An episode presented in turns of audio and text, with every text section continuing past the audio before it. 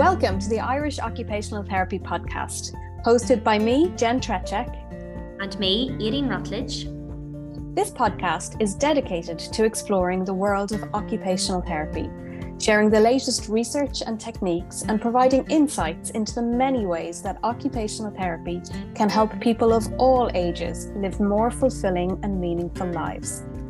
Whether you are a practicing occupational therapist, a student of occupational therapy, or simply curious about this fascinating field, this podcast is for you. We'll be interviewing experts in the field, sharing stories from the front lines of occupational therapy practice, and providing tips and advice for anyone looking to get the most out of their therapy. So sit back, relax, and join us on this exciting journey into the world of occupational therapy in Ireland. Today we have the honour of speaking with Eavan Rooney, a remarkable paediatric OT who has made a significant impact in her own community. Eavan's journey is one that embodies the spirit of dedication and innovation. Recognising a gap in services within her community, she took the initiative to set up her own OT clinic. As fate would have it, Eavan's second daughter was born with a physical disability, arthrogryphosis, placing her in the role of a user of the services of the disability team she worked in. In addition to her impactful work in the field, Eavan is currently pursuing a PhD, focusing on the impact of digital devices on preschool children. In our interview with Eavan, we will have the opportunity to gain a deeper understanding of her journey as an OT entrepreneur, a parent of a child with a physical disability, and a researcher. We'll explore the challenges she's faced, the lessons she's learned, and the insights she's gained along the way. Welcoming Eavan Rooney to the Irish Occupational Therapy Podcast. You are very welcome, Eavan. Thank you, Aileen. So tell us about how you chose occupational therapy as a profession and your early training and maybe the start of your career. So I don't have the biggest inspirational story about becoming an OT. I can't say it was always a lifelong dream, but I did always dream of working with children. So I come from a really big family. I have 10 siblings, so I've been surrounded by kids all my life. I also come from a family of teachers. So my mum was principal of a primary school, and she always spoke so highly of OTs. So OTs would frequently come in and out of the school, and she would always tell me about them and say, this would be a great job. And I didn't know loads about it outside of sort of the paediatric area. And then I was only 17 doing my leave insert, and I didn't really know what I wanted to do. But knowing that I wanted to work with children, I just OT down, speech and language therapy, and teaching, really, kind of just those, I can't even remember what else I put. And I remember I was open to the idea of leaving home, but if I got to study in Ireland, I would have chosen that. But I missed Trinity by 5 points.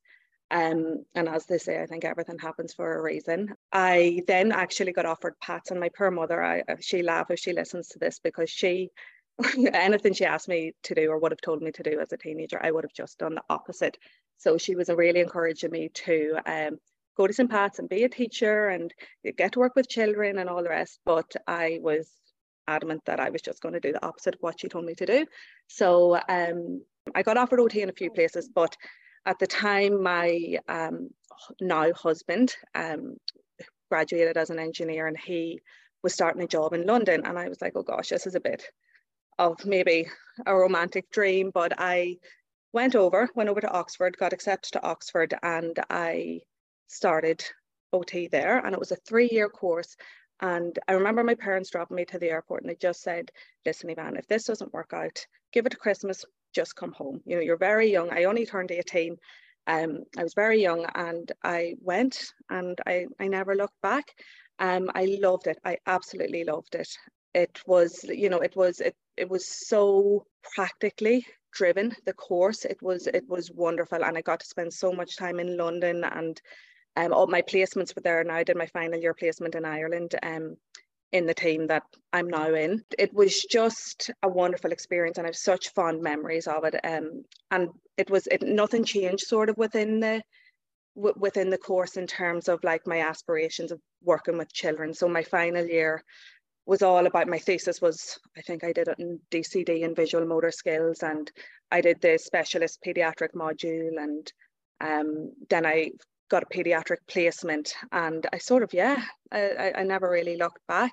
Then moved to London after I graduated, but I landed myself like the best jobs. Became a school-based OT for the National Autistic Society. Got to work, so the school I worked for was called the Sybil Elgar School, and it was the first school for autism in the world, and it was really at the forefront of everything sort of education based in terms of autism and best practices, and any kind of a lot of other schools around the world kind of setting up autism service and so on would come to visit us, and we had a wonderful multidisciplinary therapy team, great teachers, and yeah, that was the start of my sort of paediatric OT career. And like, I suppose in London as well, just it offers so much diversity in terms of the children that we got to work with, and so much so many different cultures, and it was great. And we was it a primary age school or so it was a school, yeah, so it was primary, secondary and further education, so it's children and young people aged 5 to 19, and we also had a residential care setting as well. And this school, I suppose, a lot of children didn't start out in this school. This school was very much like a place where children would come to after their first sort of maybe mainstream placement broke down, or other special school placement broke down, or also if their home placement broke down. So, you know, we had pretty complex needs in the school. We had a wide range of needs. So we had autism, but we had a lot of sort of secondary or dual diagnosis within the school as well. But it was wonderful. It was really, really, you know, I couldn't have asked for a better start to my career in terms of the learning and the experience. Did you stay in the NHS, or did you come back home after that, or? So no, I was there for a few years. I think I was in that role for maybe over 3 years, and then we sort of got the itch to go traveling, my husband and I, and we said, listen, we'll take a year out and we'll come back, and that was sort of the agreement with the school at the time as well. And then we went to Australia, and we were pretty free flowing. We didn't know kind of what we were going to do in Australia, but I had registered with the association, the APRA over there for OTs in Australia, and I just kind of I couldn't help myself. I wanted to just see what it would be like to work as an OT in Australia. So then I got a job in Sydney, just incredible. So at this point I had done a lot of sort of CPD and training, so I had modules like 1, 2, 3 of my SI done, and I think I had like floor time done, and lots of sensory training. And I came across this clinic, like 20-minute walk away, and when I say 20-minute walk, it was the Coogee to Bondi walk. I don't know if you've ever been to Australia, but it's this beautiful, like, idyllic walk, and that was my commute to work every day. And it was a private clinic. It was called Kickstart Kids Therapy, and it was a paediatric clinic, babies, children, teenagers 0 to 18, and with its main approach being SI. You know, I had done SI, I'd done a lot of SI within the school that I was in, but this was a different level. This was the most, like, every room you went into, there were fully equipped SI therapy gyms. Eavan, can I just for anybody who doesn't know about SI, could you, sensory integration, could you just give us a very brief description of that, or what you mean by that? Yeah. So AIR sensory integration is an approach. It was developed by wonderful a lady called Jane Ayers in the 70s, and it really, like, when I was studying, it was still not a well-known approach within a paediatric OT, but it has grown so much over the years in terms, because we're really getting lots of evidence about its effectiveness now, and a lot of that is coming from the States and Canada as well. But I guess it's a framework in terms of assessment and intervention for children that present with sensory processing difficulties, which are very often secondary to other conditions. So things like autism or ADHD or DCD. So it's an assessment framework, and it's also then an intervention approach that we use. And it's all sort of, it's sort of premises in neuroplasticity and very much kind of rooted in play and sort of the intrinsic motivation and the inner drive of the child to be actively involved in the therapy that they're in. And that's what sort of drives neuroplasticity and then therefore therapy outcomes. A lot of work has been done in the years to stay true to what SI really is, because kind of when I was starting out, it was becoming quite trendy, and it was calling SI, saying that they were maybe using SI or doing SI when it was more maybe sensory motor or sensory play or tactile play or whatever we want to call it.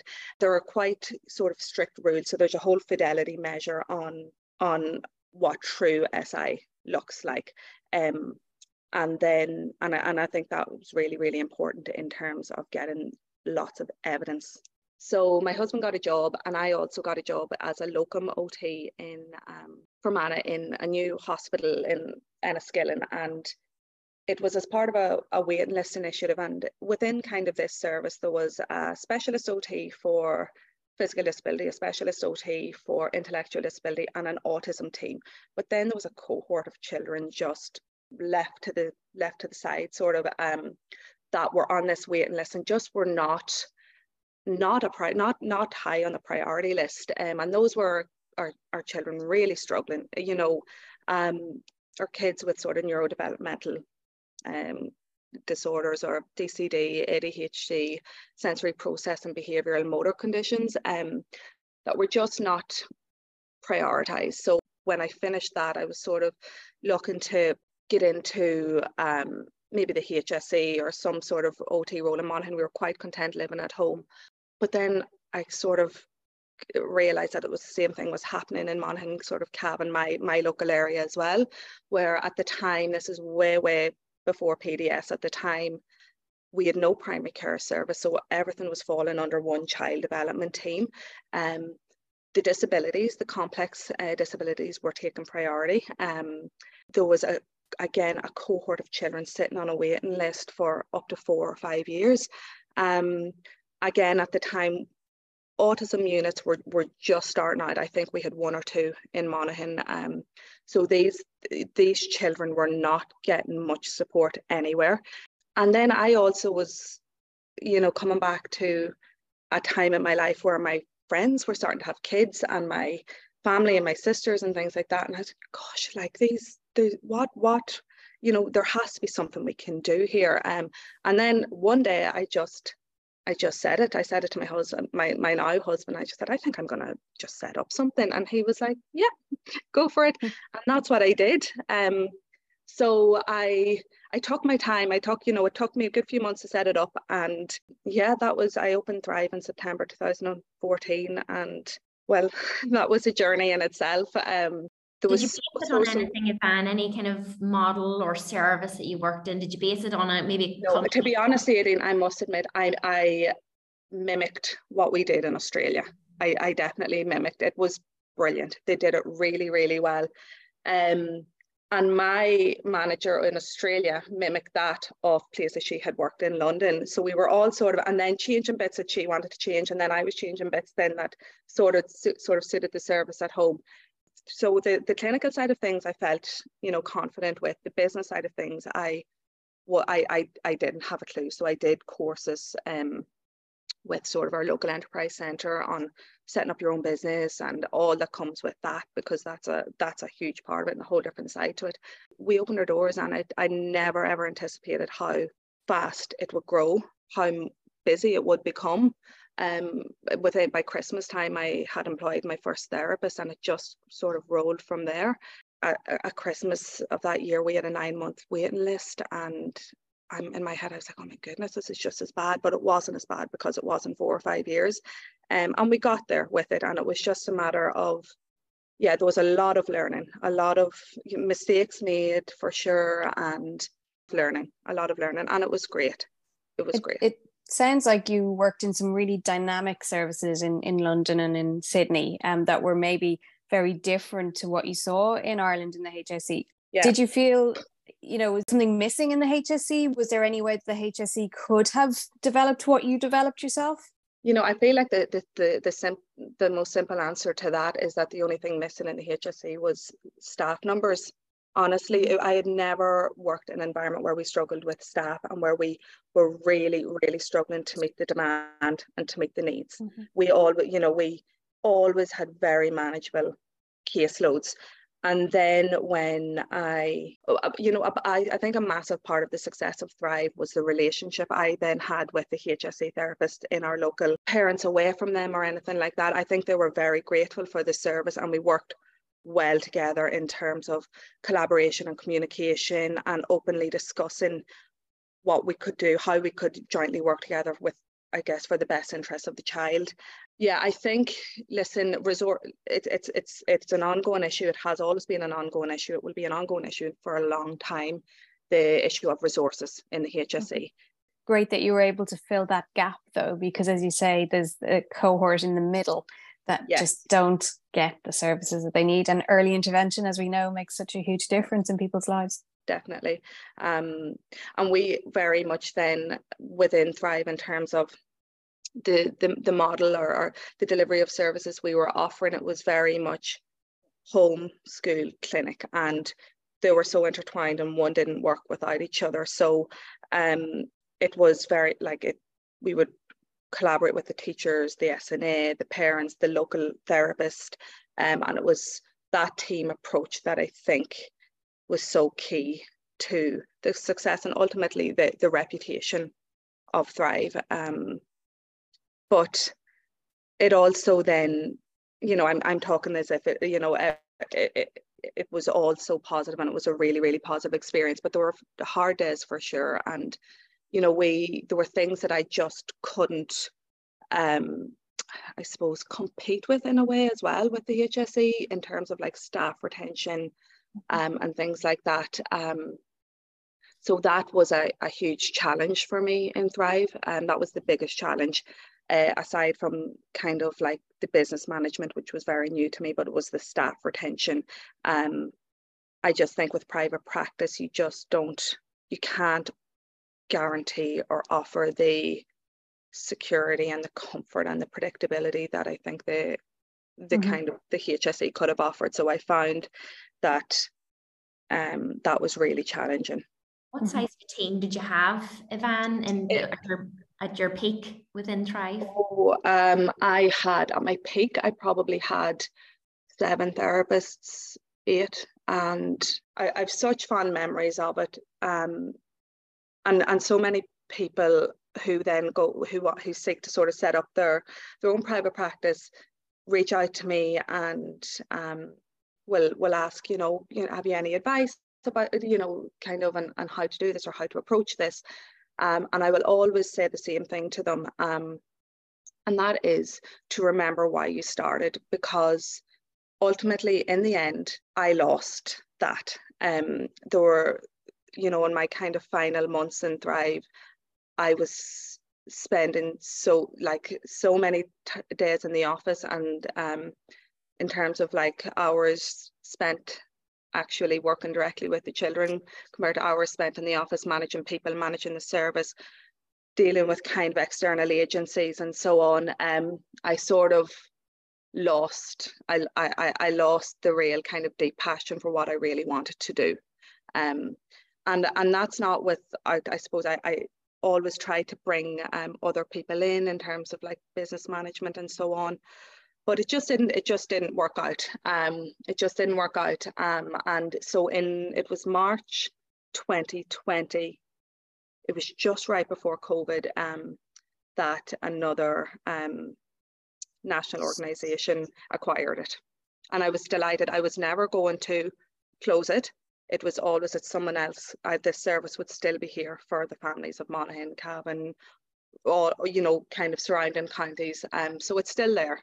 Families are still accessing it, which is wonderful. I'm just not a part of it anymore.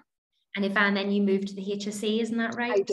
I did. So my priorities, I suppose, sort of shifted. I started my own family, and I just couldn't give to Thrive what it needed anymore.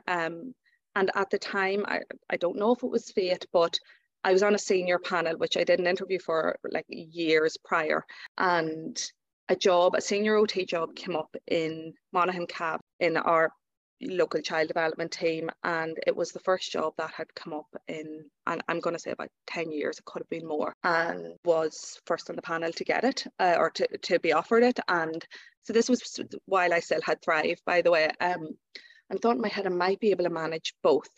But again, I didn't know, I just felt like the timing of it and just kind of how I felt about Thrive at the time in terms of the therapy. I thought this would actually allow me to be a therapist again. So I took it, and I am still in the team. I'm on a break at the moment, but I'm still in our team, and we have just went through all of the changes, I suppose, with PDS, and I'm in our disabilities team. So we've split up into primary care and disabilities. So I'm part of the disabilities team. An amazing journey. And I know you're taking a year out at the moment, and you're doing something that I am in awe of in terms of returning to education, and you are doing a PhD. And I just think anybody who embarks on that marathon is a wonder person, a wonder woman. Tell us about your PhD and what led you to that. Why did you decide to go back and study? Yeah. You know, it was never really on my radar, and I think this is a recurrent theme. It was never really on my radar to do all of these things, but it was very personally driven, to be completely honest. So my second child, my youngest daughter, was born 2 years ago with a physical disability, and it was a postnatal diagnosis. She was born with a congenital condition called arthrogryposis, and that sort of took us on another detour in itself in terms of kind of life and parenting and all the rest. So she is now in the team, you know, accessing the services of the team, the wonderful team, by the way, absolutely incredible Children's Disability Network team in Monaghan. And I returned to work after she was born part-time, and I just honestly felt just disabilities at home and disabilities at work in this all-consuming world of disabilities was just a little bit heavy. And I always said I returned to work saying that if I have to sacrifice, or if anything is sacrificed for my daughter, I'm not doing it, because she is my priority. Both my children are my priority, obviously, but I have this really crucial window of time with her in terms of sort of her condition. So I took a break from work to focus on her, and then this opportunity arose to do a PhD, and I wasn't sure. To be honest. I went back and forth with the decision for a while, but it was something that I'm just genuinely very, very interested in as a parent, and obviously as a therapist as well. So the project's called DigiTots. And it's very early days. I've just started in the past couple of months, but living the realities of modern day parenting with two working parents and so on. It's a matter of occupational balance. It's like, how can we strive for this balance for our children and for our home lives, because we are bringing children into this digital world now, and they are not getting a say in it. They're not getting a choice in it, and they're just exposed. Digital devices are completely normalized within our home environments. I think the average Irish household has 8 digital devices in it, and they're just exposed from birth. And in this sort of digital era, I was actually at a play conference a couple of weeks ago at Glasgow, and it was really interesting because they were talking about the rights of a child and the child's right to play, which we know is so fundamentally important. But we're also talking about, you know, children now are drawn to digital devices as a play choice, and we need to embrace that, and we need to respect it, and we need to use it in a way that will be beneficial for them. Because when you look at the research around digital devices and the impact on development, it's quite scary, and it's all sort of, a lot of the negative associations is sort of looking at something called displacement, and it's like, well, time spent on digital devices takes away from time spent doing other meaningful things. So engaging in physical activity, social interactions, other types of play, for like imagine play, whatever it is. So it's all about achieve and supporting parents to achieve balance, and for us that's occupational balance.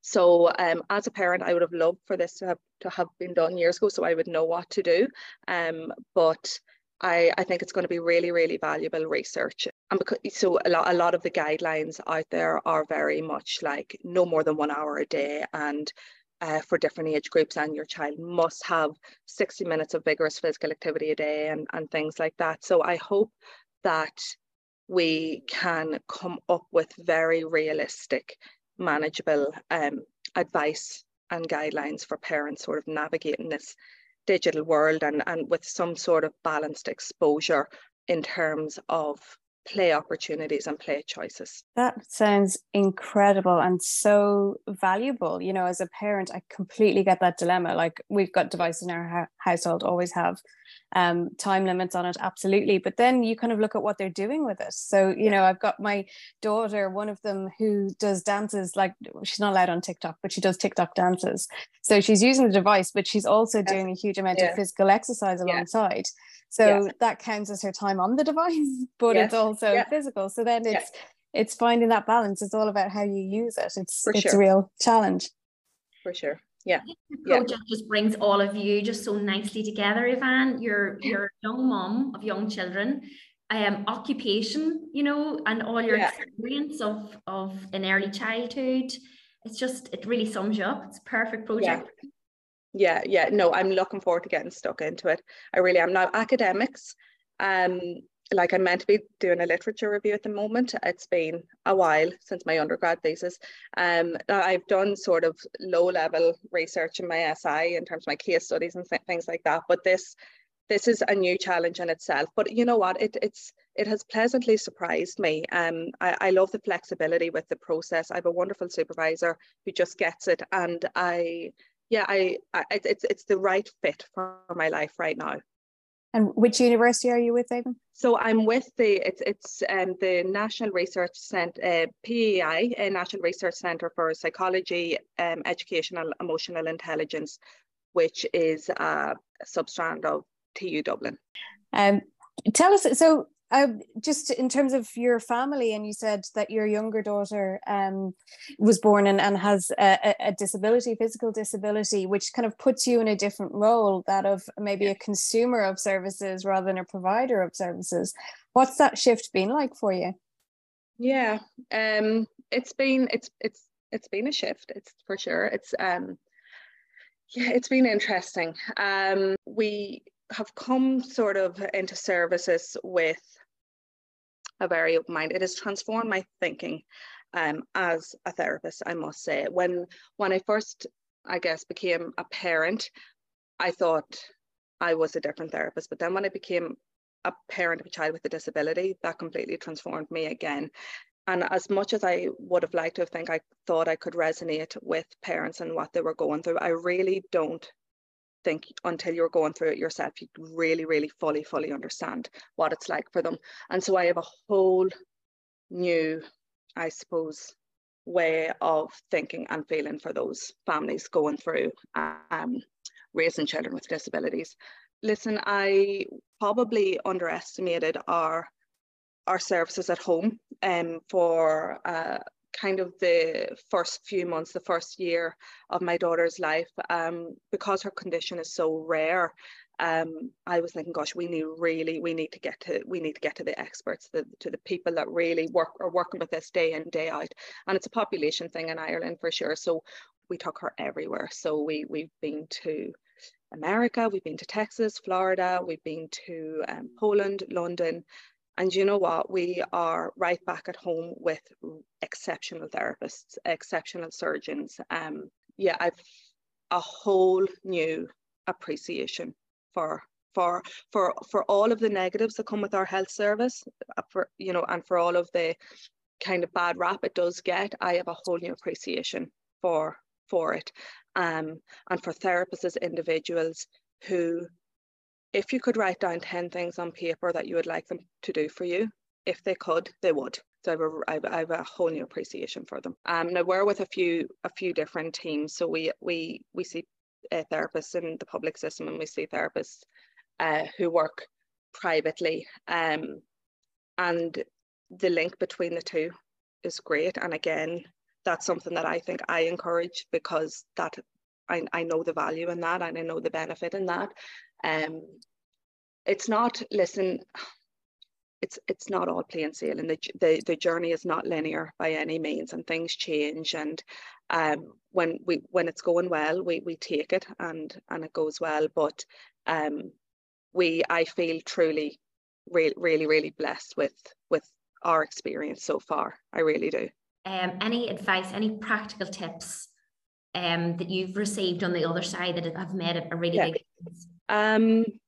So as a parent, I'm going to give this advice, but I also would like to give advice as a therapist as well, because I feel like I'm sort of split into two different roles now. As a parent, and this actually goes both ways, so if there was ever any parents listening as well, I think it's important as well. I would love for therapists to approach the child based on the child that is in front of them and not their diagnosis. And I know we need prior information about conditions and so on, and we need research, and we need evidence, and we need statistics, and we need all that. But again, a very personal example, if you were to read about my daughter on paper, you might read things like, and again, you would assume them secondary to her condition anyway, but you might read things like, absent biceps in right upper limb, or weak elbow flexion, and so on. And functionally, that might translate to, oh, well, she must not be able to feed herself, or she must not be able to brush her teeth, or put on her hat, or whatever it might be. But she can do all of those things. And it's about approaching, it's about you're going into that first sort of meeting, or those first few initial sessions, I think, with a blank page, and just seeing the child, for parking your kind of presumptions, leaving your assumptions at the door, and assuming ability and assuming competence, because I do believe every child deserves that at the very least. And likewise, I would say for parents approaching therapy services and children's teams, you know, there's been a lot sort of in kind of mainstream social media and stuff about kind of challenges within CDNTs and so on. And again, they're very generalized stories, and they're not everybody's story. So you create your own story, go in with a blank page, that creates such a mutual respect. You are a team. You're on the same side here. Your partners, your collaborators, you want the best for this child. So I think if you can go in with those in mind, and not going in kind of on the defense or as a parent, because I do think that can happen. And as therapists, just assume that this child has the ability and has competence, and don't presume based on their condition or what you may have read that this will be the case for this child.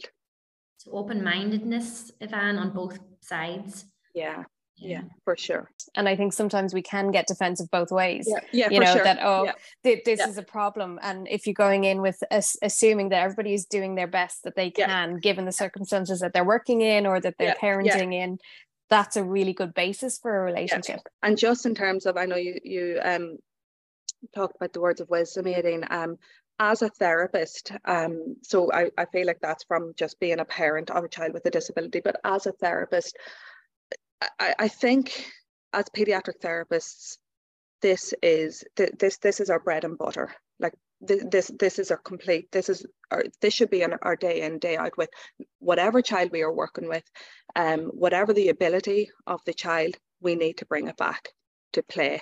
And I say that because I have tried and failed the prescriptive sort of therapy regimented strategies with my daughter, and we go nowhere. And in terms of sort of, so obviously it's a mother-daughter attachment in that regard, but in terms of the therapist-child relationship and rapport, there will be nothing that will create a better relationship than done through play.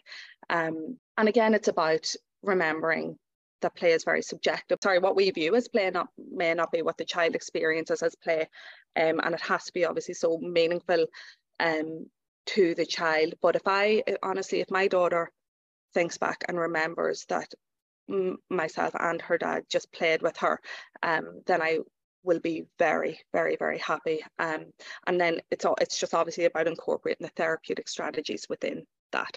And, you know, playfulness is important for everyone. It's important for us as therapists. You know, we all adults need to play too. It's so, so, so important. And I think with everything that goes on in terms of kind of the work environment and some of the kind of situations we find ourselves in with frustration and stress, lack of control over certain things, particularly in the public system, I think we forget that. I think we forget that actually, you know, we can enjoy this. We need to enjoy it, and there is nothing better for me anyway, and I'm sure for so many paediatric therapists, than playing with a child. There's nothing better. Play is where the magic happens. Absolutely. What a brilliant note to finish on, Eavan. No, Eavan, thank you so much for sharing your story with us. We really appreciate it. It's really insightful. Oh, no, thank you very much. That's all for today's episode on the Irish Occupational Therapy Podcast. We hope you enjoyed our discussion and found it informative and engaging. If you've any questions or comments, we would love to hear from you. You can email us at irishotpodcast@gmail.com or connect on Instagram or Facebook. And remember to subscribe to our podcast so that you never miss an episode. If you found this episode helpful, please leave us a review on your preferred podcast platform. Your feedback is important and helps us to improve the show, so please do leave it. Thank you for listening to the Irish Occupational Therapy Podcast, hosted by myself, Jen Trecek. And myself, Aileen Rutledge. We look forward to sharing more insights and knowledge with you in future episodes. Until then, take care.